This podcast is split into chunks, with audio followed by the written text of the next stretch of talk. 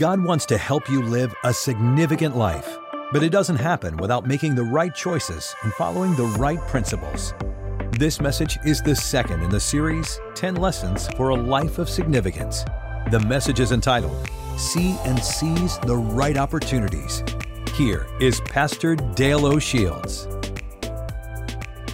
Grab your Bibles, your teaching sheets as we continue our series that we started last weekend entitled 10 Lessons for a Life of Significance. How do you and I experience significance in life?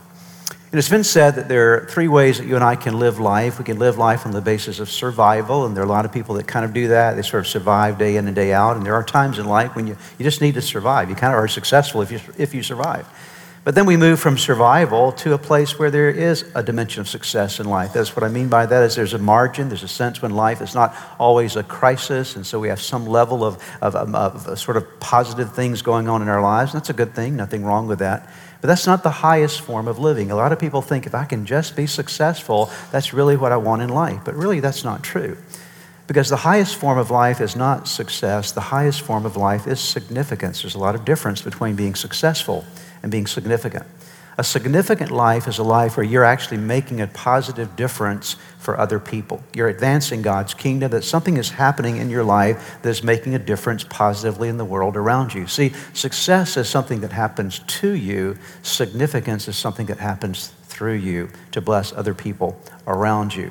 So we're pursuing this whole idea of significance. How do you and I gain this kind of life? How do we experience it? And to learn about the life of significance, we're going to the Old Testament. We're lo- looking at one of the major characters of the Old Testament. His name was David. David was a key figure in the Old Testament preceding the coming of Jesus Christ. And even after the coming of Jesus, uh, many looked back to David in the Psalms and all the various things that he wrote to point us to a life of worship of our Savior, of our King, of our God. David was significant because the Bible says he had a heart after God. He had a heart that loved God, a heart that served God. He was not a perfect man, made a lot of mistakes in his life, but he had the right kind of heart. And so we learn something from David's heart that will help us to understand how to live a significant life. And I want to talk to you today about one aspect of significance.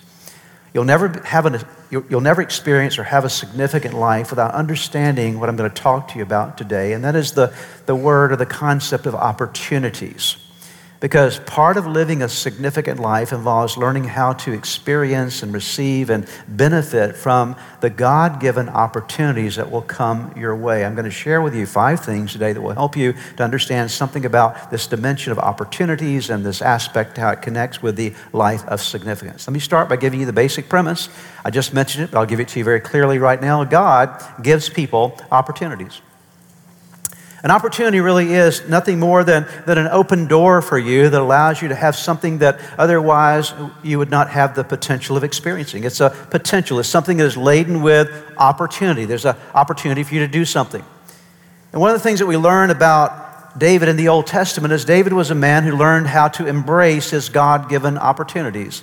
We're going to look today at one specific story. If I were to ask you, what is the most famous story centered around the life of David, what would your answer be? David and Goliath. Everybody knows a little bit about that story. So we're going to dive into this story today. It's found in 1 Samuel chapter 17. I'll read a fair amount of scripture today because I want to lay the entire context of this story out for you. We'll take it in different segments. But I want you to see this, this wonderful embracing of opportunity that David experienced in his life and how it led to his life of significance. Notice with me 1 Samuel chapter 17, beginning in verse number 1. Here's the setting and the unfolding of the story of David and Goliath of the most famous stories of all the Bible. Now the Philistines gathered their forces for war and assembled at Socoh in, in Judah. They pitched camp at Ephes Dammim between Socoh and Azekah. Saul and the Israelites assembled and camped in the valley of Elah and drew up their battle lines to meet the Philistines. The Philistines occupied one hill and the Israelites another with the valley between them. I want you to look at the screen with me just for a moment. You'll see the setting of this particular story, this particular event that transpires. And so this is the valley of Elah and you can go there today and you can visit it in Israel. But you see how it's laid out there. You'll see that on the right hand side, on the top of that mountain to the right hand side, the Philistines' camp uh, was located there. And then right across the valley on the left hand side was Saul's camp or the Israelites' camp. And right in the middle is a valley. And what is running in the middle of that valley? What do you see there? C R E E K. What is that? A creek. Okay, so there's some, there's some water that flows in between the valley. And so we've got these two forces the Philistine camp, anti Israel, they're trying to destroy God's people. Saul's camp, the Israelites, and they're set up for war in this environment. Very important thing to see. And of course, that creek running through the middle. Now let's pick back up at the story now in verse number four. A champion named Goliath who was from Gath, came out of Philistine camp. His height was six cubits and a span. That's over nine feet tall, so he was a massive giant. He had a bronze helmet on his head and wore a coat of scale armor, a bronze weighing 5,000 shekels. And his leg, on his legs, he wore bronze greaves, and a bronze javelin was slung on his back. His spear shaft was like a weaver's rod, and his iron point weighed 600 shekels. His, his shield bearer went ahead of him. Goliath stood and shouted to the ranks of Israel, Why do you come out and line up for battle? Am I not a Philistine? And are you not the servants of Saul? Choose a man, have him come down to, to me.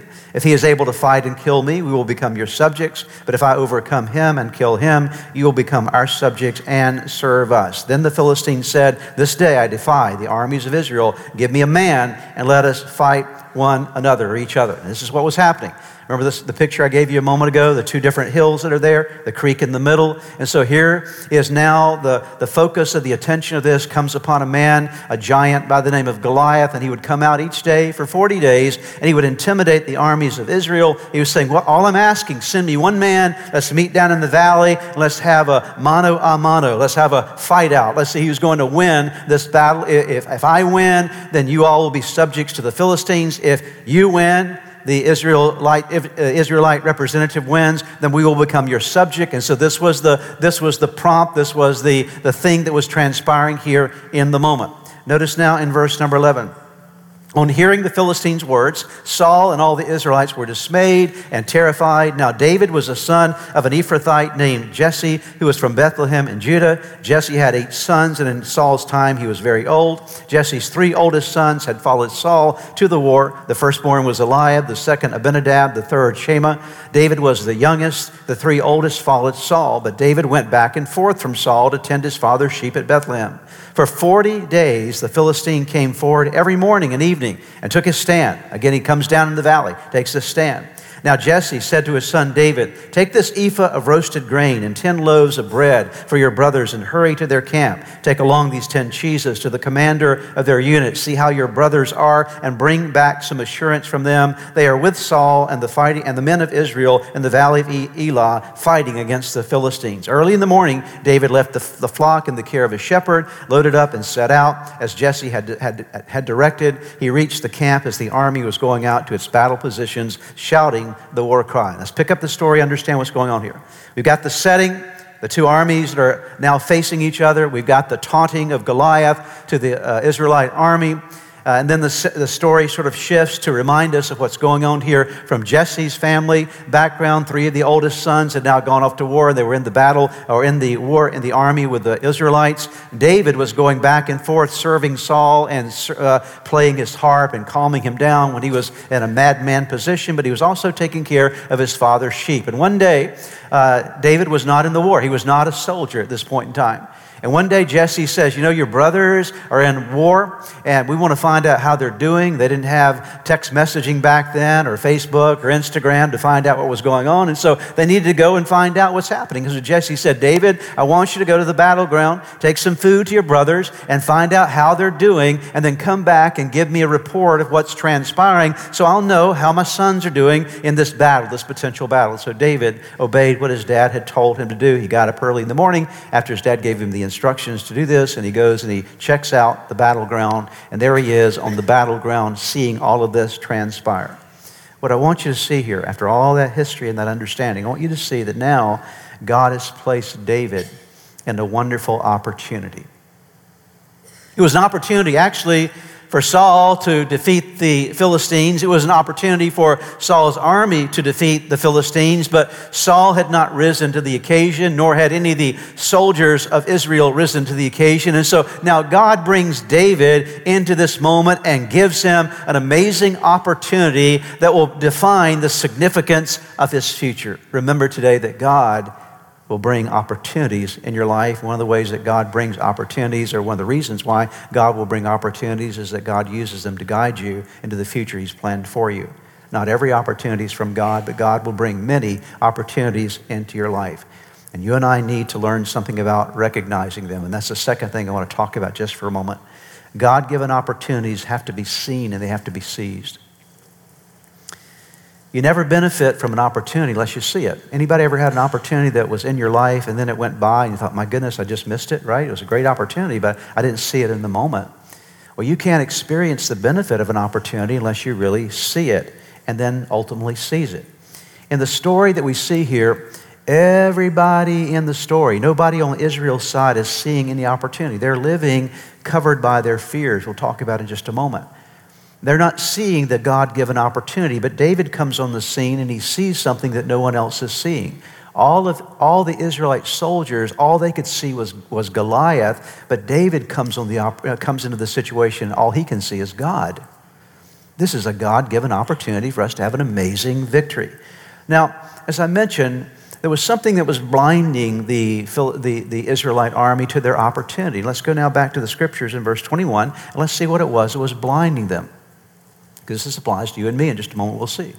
Israel and the Philistines were drawing up their lines facing each other. David left his things with the keeper of the supplies, ran to the battle lines, and asked his brothers how they were.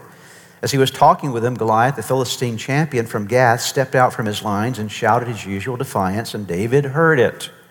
Notice that, David heard it. Whenever the Israelites saw the man, they all fled from him in great, what's the word there? Don't forget that word, okay?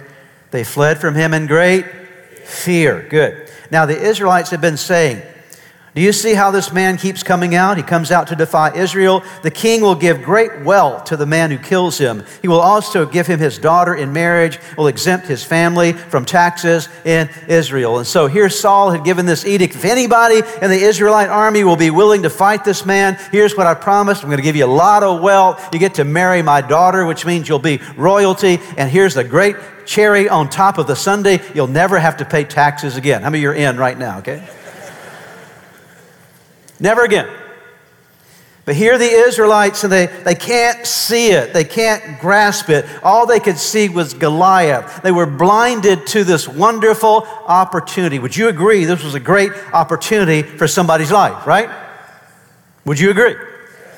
A great opportunity, but they couldn't see it. Why could they not see this opportunity? It was very, very clear. We used the word, I emphasized it a moment ago. What was the word? It was the word fear. They were afraid. They were terrorized. They were, they were terrified by what they saw. They could not see the opportunity because all they could see was the problem, the difficulty. They did not want to face it or do anything with it. Let me tell you something fear can blind you to some of the greatest opportunities in your life.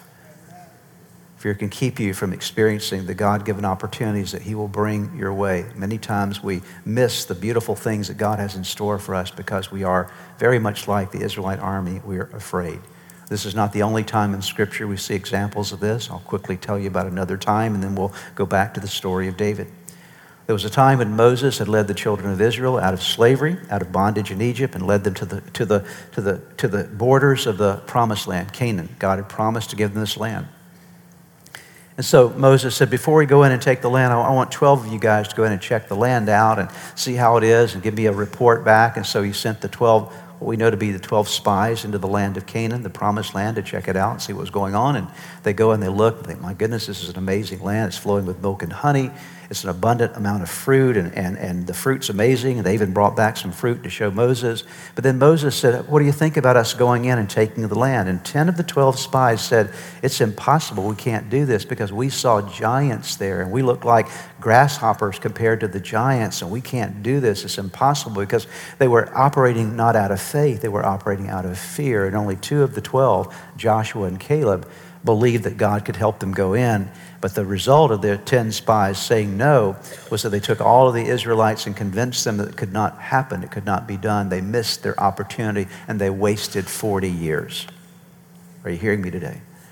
They wasted 40 years because they missed their opportunity. These soldiers, going back to the story of David, these soldiers that were provided an opportunity to go and fight Goliath, they could, all they could see was Goliath, all they could feel was fear, and they missed a wonderful opportunity for their lives. Can I ask you today, if you look at your life right now, what are the God given opportunities in your life right now? What is God bringing to your life right now that's an opportunity from Him? And maybe what's, what's blinding you to that? Maybe you're blinded to the opportunity because of your fear. Maybe you're, you're afraid of saying yes to God. Maybe you are afraid of what it's going to require of you. What, what what's holding you back? What's blinding you? It might be pride. Sometimes our pride gets in our way. Sometimes it's our personal plans. We'd rather do life our way rather than God's way. There are a variety of reasons that we can be blinded to the opportunities, but the key thing is, is to say to God, to God, would you remove all of the blinders in my life so I can clearly see the opportunities that you are bringing my way? Would you remove all my sinful thinking? Would you remove all my dysfunctional thinking so that I can see what you want me to see? While the Israelite army couldn't see, David could see. He saw the moment and he sees the moment. See, it's not just enough to see it. You can see an opportunity, but you have to move past your fear then, or whatever it might be in your life, to actually seize it. And David sees the moment. Now let's go to verse 26 of 1 Samuel chapter 17. David asks the men standing near, What will be done for the man who kills this Philistine and removes this disgrace from Israel? Who is this uncircumcised Philistine that he should defy the armies of a living God? So you see the faith rising in David's heart in this situation. Verse 32 David said to Saul, let no one lose heart on account of this Philistine. Your servant will go and fight. Not only do I see this as an opportunity, but I'm going to seize this moment. Saul replied, You're not able to go out against the Philistine and fight him. You're only a young man, and he's been a warrior from his youth. I many know there's always people around telling you what you can't do? There will always be people in your life trying to tell you what you can't do. But you don't listen to the voices of the people telling what you can't do. You listen to the voice of God telling you what you can do. Okay. So David was tuning out these other voices because even Saul tried to convince him, You can't do this. Don't you know who you are? Look in the mirror, son. You're just a young man, 15, 17 years of age, and you're not even, as, you're nowhere near as big as he is. Look, he's over nine feet tall. You cannot do this. It is impossible.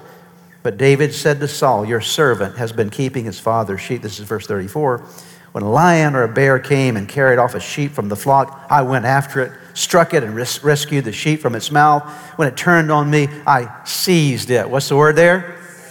I seized it by its hair, struck it, and killed it. Your servant has killed both the lion and the bear. This uncircumcised Philistine will be like one of them because he has defied the armies of the living God. Let me tell you something. I don't care how old or young you are, if you grab a lion or a bear and you take him on mano a mano, hand to hand, I'm telling you, you are a man.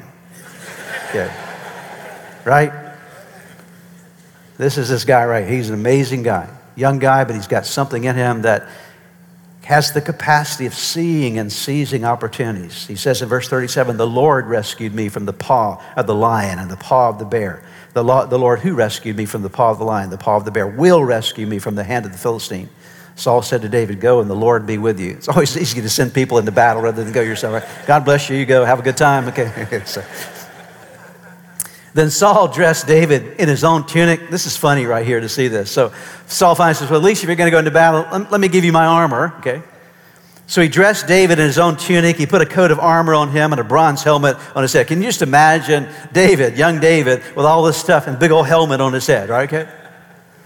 David fastened on his sword over the tunic and tried walking around. like how it says that. He tried walking around because he was not used to them. I cannot go in these, he said to Saul, because I'm not used to them. So he took them off. Then he took his staff in his hand, chose five smooth stones from the stream. What was running right in the midst of those two valleys? A creek, a stream, put them in the pouch of his shepherd's bag, and with a sling in his hand approached the Philistine. Meanwhile, the Philistine, with his shield bearer in front of him, kept coming closer to David. He looked David over and saw that he was little more than a boy, glowing with health and handsome, and he despised him. He said to David, Am I a dog that you come to me with sticks? And the Philistine cursed David by his gods. Come here, he said, and I will give your flesh to the birds and the wild animals. David said to the Philistine, Oh, I'm so sorry that I tried to come in and, and, and, try to fight you. Please forgive me. I'm going back again. No, no.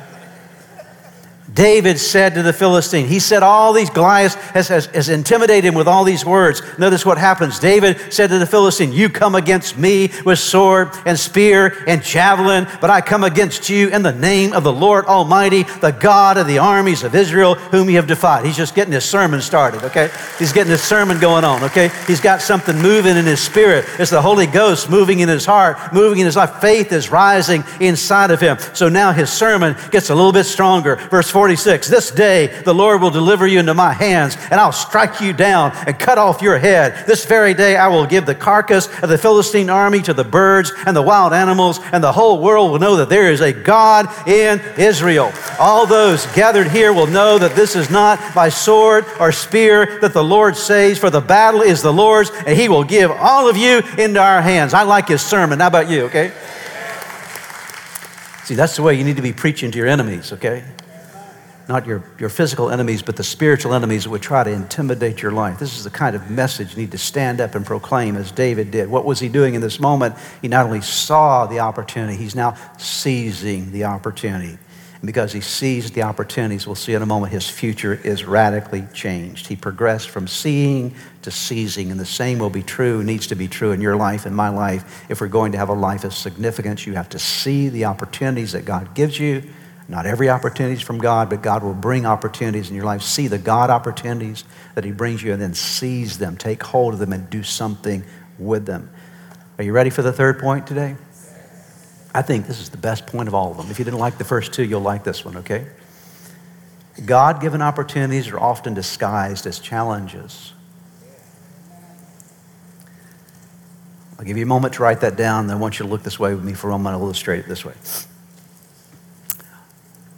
Let's say you're walking down the streets of Washington, D.C., and you come across one of the corners, a crosswalk there, and somebody's standing on the corner handing out $100 bills. No strings attached, $100 bills for any and everybody. How many of you would be in that line? Would you? Okay. I would say, what an opportunity. I see the opportunity because it's coming in the form of something that it seems to be useful to me and something that seems to be a blessing. And so it's not hard to see opportunities when they look good, when they look like amazing things in your life. However, if somebody's standing on that same street corner and they're handing out problems, how many of you would run the other way, right? Okay. Because we're not looking for an opportunity oftentimes in problems, we're looking at an opportunity and a blessing. But I will tell you, God is amazing in how He works because God usually brings an opportunity to you in the form of a problem, in the form of a challenge, in the form of a responsibility, in the form of, I'll give you another let another word for this. It's the word work. God will often give you an opportunity, and it comes dressed up like work. W O R K. Let me say it again. God will often bring you an opportunity, but it may not look like a God given opportunity because it's dressed up like work. It's dressed up like a responsibility. It's dressed up like something you've got to deal with in your life. It might even be a problem. And it's easy to push work away and not to see it as what it is or a challenge away and to push it from our life. Say, that can't be God. You know, it's just, oh, it's just work. That's just what I, it's just not, it can't be God in that. But I want you to realize today that oftentimes this is exactly how God works. God works by giving you work. God works by allowing you to face some problems and overcome some challenges in your life. That's your opportunity. See, when David showed up on the battlefield, what did the opportunity look like? It looked like a really big problem, correct? It looked like a huge problem, and his name was Goliath. It looked like something that nobody else was willing to tackle, but nevertheless, David was willing to tackle it because he realized it for what it was. And I want you today to realize that the the opportunities that are in your life right now, many times they're right before you, but you're missing them because they're, they're, they're, they're wrapped up, they're dressed up as work, they're dressed up as a responsibility, they're dressed up as a challenge, they're dressed up as a problem. But that's the way God disguises, that's the way God dresses opportunities. Let's go back now and see what happens in verse 48 of 1 Samuel 17. Now, David just gave this amazing sermon to, to Goliath. Notice what happens next. As, Philist, as the Philistine, this Goliath, moved closer to attack him, David ran quickly toward the toward the battle, toward the problem. He ran quickly toward it, toward the battle line to meet him. reaching into his bag and taking out a stone. He slung it and struck the Philistine on the forehead. The stone sank into, into his forehead and he fell face down on the ground. So David triumphed over the Philistine with a sling and a stone without a sword in his hand. He struck down the Philistine and killed him. David ran and stood over him. He took hold of the Philistine's sword, drew it from its sheath. After he killed him, he cut off his head with a sword. When the Philistines saw that their hero was dead, they turned and ran. The reason that David wins this victory was because he saw the opportunity and it was dressed up like a problem, but he still addressed it. And the Bible says something amazing happened next. In verses 52 and 53, then the men of Israel and Judah surged forward with a shout and pursued the Philistines to the entrance of Gath, to the gates of Ekron. Their dead were strewn along the, along the Shaaraim road to Gath and Ekron. When the Israelites returned from chasing the Philistines, they plundered their camp. Here's an amazing thing that transpires in your life many times that when you embrace your opportunities, it looks like work, they look like work, look like a problem, a challenge, look like a Goliath in your life. When you embrace it, and you win a victory, it inspires other people to embrace and win victories as well. That's what it means to be a leader. And God wants you to be a leader in your life. Whatever realm of life you might be in, you need to be a leader. And to be a leader means that you embrace your opportunities so that you can inspire other people to embrace theirs. All the other soldiers surged after David won the victory, and they won some victories as well. Point number four increased opportunities are the fruit of faithfulness in smaller ones. It's very intriguing to see uh, David's character in this story, various things that he reveals to us, but the basic thing I want to give you is three, are three things that, that David demonstrated in character here that are, that are vital to us if we want a significant life. The first thing is, is simple obedience. We miss this in the story sometimes. Why was David in the battlefield that day? Does anyone remember why he was there? He didn't wake up that morning. He didn't have an angelic visit where God spoke to him and said, David, go to the battlefield today. You're going to defeat Goliath. It's going to be amazing. He didn't wake up with a dream or vision. No prophet came to him that day. You know who came to him that day? His daddy did. He said, Son, I need you to go take some bread and cheese, deliver some food to your brothers, find out how they're doing. A very simple set of instructions. Sometimes we miss our opportunities again because we're waiting for some kind of glorious, glamorous announcement of something in our life. This is so going to be so amazing and so great. It's been confirmed in amazing, miraculous, supernatural ways. But I will tell you, many times the way you'll get an opportunity in your life is somebody will come to you and say, I need you to do this for me. Could you help with this? Could you assist in this area? Could you be a part of this? And it's not something that's grand, grandiose and magnificent, it's just a simple thing that you're asked to do. I mean, that anybody can deliver bread and cheese, right? Anybody can deliver bread and cheese. Anybody can find out how somebody's doing and bring a report back. It's not anything amazing, but what David didn't realize was packaged in that little request to go and deliver bread and cheese to his brothers was a greater opportunity that God had planned for him. What if David had said, No, Dad, I don't want to do that. You didn't even invite me to the anointing party last week. Right? Right? If you're missing that part, you have to listen to the message from last week. Why would I go, Dad? You always ask me to do these kind of things. He could have resisted, he could have rebelled, he could have said no. But he didn't. What did he say? He said, Yes, I'll be glad to do this. And he, he takes, he gets up. The Bible says, it's very specific, says, early the next morning he got up. That means it was an eagerness to do the very thing that he he was asked to do. And I'll tell you that in your life, when you're asked to do things that represent a, a, a, potential of life and just something that might seem very simple, just, just obey. Just do what you're asked to do. And many times when you're doing what you're asked to do, you'll find that in the midst of that, there's something bigger that God had in mind that you didn't even see in the moment. So David had this capacity for simple obedience. Then he also had the commitment to faithful service. He was, he was a servant. I don't have time to walk you through all the stories of David, this part of his life, but he was already serving. By the way, he was already serving Saul. Saul didn't quite realize it, but he was serving Saul because Saul would get into these mad rages, and so they needed somebody to play a harp and to kind of calm him down. And so David was going back and forth from Bethlehem to Saul's palace, and he was playing the harp for him to calm him down in moments and go back home and serve his dad. And when he went to the battlefield, he was serving his brothers, the very brothers that didn't even like him, but he had this faithful heart of service. Let me tell you something.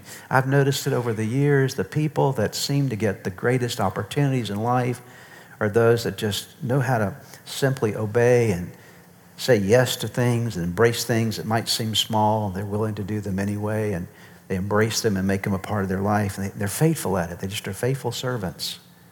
It's amazing how God looks for that characteristic of faithfulness in your life. You know why? God highlights faithfulness in people's lives because He's faithful. And when you're faithful, you're demonstrating a God-like character. So when you're faithful, you're being like God. It's called godliness. But there's something else that's in David's life. He had some past victories that prepared him for his present challenges. David, in the midst of the story, describing his now his, his, his willingness to seize the opportunity with Goliath, reflects back on what had happened to him previously. He says, By the way, let me just tell you, Saul, before I go into battle with Goliath, let me give you a little bit of my history. There was a time that I was taking care of my daddy's sheep, and there was a, a lion that came and grabbed one of the sheep and was going to take it off, and it's just one. But I went after that lion. I, I grabbed him and I, I killed the lion and I rescued the sheep. And there was a time when there was a bear that showed up, and the bear got a hold of one of the little lambs of the flock, and I could have let it go, but instead I, I saw that as an opportunity. And I went and I, I grabbed that bear, and we wrestled for a moment, and I took him down and I took him out, and I got the lamb back. David said, Those were times that prepared me for this time. Listen, you'll never get to your Goliath unless you win over a lion. You'll never get to your Goliath unless you win over a bear. God's going to give you some tests along the way. They'll seem smaller than the big test He has for you, but you've got to be faithful. You've got to fight the battles, no matter how small they might be, because every battle is leading to something bigger in your life. David would have never had the ability to challenge the Goliath in his life had he not challenged the lion and challenge the bear. You may not be facing a Goliath today, but I'm sure you're facing some kind of lion in your life. You're facing some kind of bear. Rise up against that and deal with that. It'll prepare you for everything that God has in store for your future. And that brings me to my last point that I want to give you today. Last point is this. By the way, I'm skipping over some verses for sake of time today. You can go back and read them on your own. But the last point I want to give you today is verse, uh, uh, the fifth point this is key to the whole story. How you handle God given opportunities will determine your destiny and create your legacy. What you do with your opportunities matters. How you handle your work matters. How you handle your responsibilities matters. How you handle your problems and your battles. All these things really do matter. God is watching. Everybody say, God is watching. Okay. It's an amazing thing to think about the omniscience of God all knowing God, that He knows everything. He's able to, the omnipresence of God, He's everywhere. And to understand the fact that God is watching us, that God is aware, not to watch us with some kind of mean, I'm going to get you kind of mentality. That's not the, the nature of God. He loves us, He cares for us, but He does watch over our lives. He watches how we live our life. He watches how we handle our work. He watches how we handle our responsibilities. God watches us. He's looking for us to see and seize opportunities that He brings our way. And David learned in this situation that when you handle your God given opportunities the right way, that's what leads to a life of significance. Because what transpires now is incredible. After David wins the battle, here's this little shepherd boy that nobody knew about. Nobody knew anything about David. He was not some well known person in Israel, he was a little shepherd boy. As I mentioned a moment ago, even his dad didn't think really highly of him. He didn't even invite him to the time that it was, it was time for anointing for the next king. He didn't even think about inviting David. Nobody thought highly of David. He's a little shepherd boy, 15, 17 years of age. Nobody knows about him. But because he was willing to seize his opportunity, now everybody knows about him. Look at verse chapter 18, verses 6 and 7. These are the last verses we'll read today.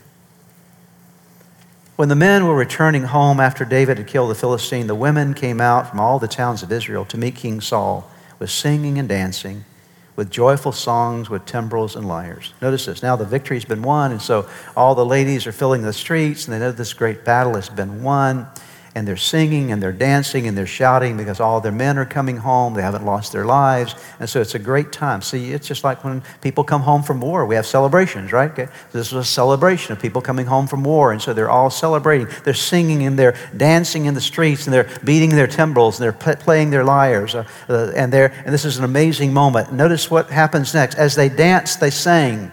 Saul has slain his thousands and David his what? Tens of thousands. Now, suddenly, who was the most popular person in Israel at this point in time? No, before David, who was it? Saul, right? Okay. So Saul was the most popular person in Israel. Who was David? He was an unknown, nobody knows this guy. He's a little guy that sits on the back of a hillside. All he ever does is watches sheep and plays and sings. Seems to be kind of a little bit of a kind of esoteric person. He seems to be someone that's always involved in worshiping God in some way. Nobody really knows anything about David. But now, after he has seen and seized his opportunity, when it's all over with, now everybody is singing. Saul has slain his thousands, but David has slain his tens of thousands. Just put that little equation together. Now, who's the most popular in Israel? David is, okay. Why? Because he saw and he seized his opportunity. I'm not talking about seeking popularity here. What I'm talking about is seeking significance, okay? Because this was the moment that God took David and put him up on the platform and said, I've seen what you've done in private. I've seen your heart. I've seen the way you've demonstrated this commitment to me and seeing and seizing the opportunities that come your way. Now I'm preparing you for the next thing. And because David was known as the young man who, who slew Goliath, years later, when it comes time for a new king to be established in Israel, whose name do you think comes to the forefront in everybody's mind? Once Saul is dead, now who does everybody think is the next guy ready for the job? David. Why? Because he saw and he seized opportunities. Dear ones, going to conclude today by just reminding you all that story, and I hope you'll go back and look at those five points because they're very important. As I told you last weekend, this is, I really don't feel like this is a series of messages It's just designed to just preach to you and give you little lessons. I really believe it's a cr- critical prophetic series for your life. Are you hearing me this morning? I love you as your pastor, and I want you to be the best and experience the most that God has for every one of you. You're full of great potential. Every one of you here full of tremendous potential. You haven't seen your best yet. I don't care if you're young or older, you haven't seen your best yet. And what I want to remind you of today is that God has not just a successful life for you, God has a life of significance for you. And significance is not about being successful, it's about seizing, seeing, and seeing the opportunities that He brings to our life. There's, there are opportunities in your life right now. They may not look like opportunities, they may look like work, they may look like some responsibility that you have in your life, or some role that you're fulfilling, or some battle you're fighting or some problem you're trying to solve that may not look like an opportunity. It may look like something very different, but in essence, that is the opportunity that God is giving you. And if you'll handle it and fight it like David did and become victorious, then I promise you that will prepare you for your destiny. It'll prepare you for your legacy. See and seize your opportunities. Would you pray with me right now? Father, thank you for your word. We're grateful this morning for the opportunity we've had to, to spend some time reflecting on the life of David and really massaging that into our hearts. I pray that we would continue to understand this in greater measure. I pray you'll help us, Lord, in each of our lives to see the things you brought our way. There are opportunities that you have given us, Lord, and our future is wrapped up in those, those opportunities. Help us to do them well, Lord. Help us to give our heart to them. Let us fight the battles that we need to fight and overcome the enemies we need to overcome and help us to do the work that we need to do and fulfill the responsibilities you've given us because, Lord, in those are the seeds of our future. Seal this in our heart. We thank you for it in Jesus' name. I would like to close today by giving you an opportunity to ask Jesus to be the Lord of your life. Would you pray with me right now? Right where you are, just simply bow your head with me, and I'm going to give you a prayer to pray, and you can simply speak this prayer out, whisper this prayer out, and from the sincerity of your heart, call upon God, and I promise you that He will hear and answer you. So let's pray together. Start by simply whispering the name Jesus. Let there come uh, from your heart just the declaration of His name. Say, Jesus, I know that, that I am a sinner, that I have fallen short with you. I'm sorry for all of my sins. Jesus, I believe in you. I believe that you are God's Son. I believe that you are the Savior of the world. I believe that you died on the cross for my sins. And I believe that you rose from the grave, that you are alive today. Now pray these words. Say, Lord Jesus, come into my heart. Come into my life. Forgive me of my sins. Give me a new start in you. I commit my life to you. In Jesus' name, amen. Now, if you prayed that prayer with me, I want to encourage you with a promise from God's Word that says that when we call upon God's name, we call upon the Son of God, there is salvation that comes to our lives. He changes us from the inside out, and you become a new creation. Old things pass away, all things become new. And that's exactly what has happened to you today. Your next step really is to make sure that you get into a good Bible believing church and you begin to study God's Word, get God's Word in you, and to make sure that you get a copy of the Bible if you don't have one and begin to read it. Spend some time every day in prayer. And I would encourage you also to check out the resources on our website that will help you to get going in your relationship with Jesus. You can find them at church-redeemer.org. Get those into your hands. Get started in your new life with Jesus Christ. Thanks again for joining us today. May God bless you, and we look forward to seeing you next time. If you've prayed with a pastor today and made a decision to follow Jesus Christ, we have some resources for you on our website. Just go to church-redeemer.org slash a new you. We pray that this message was a blessing to you.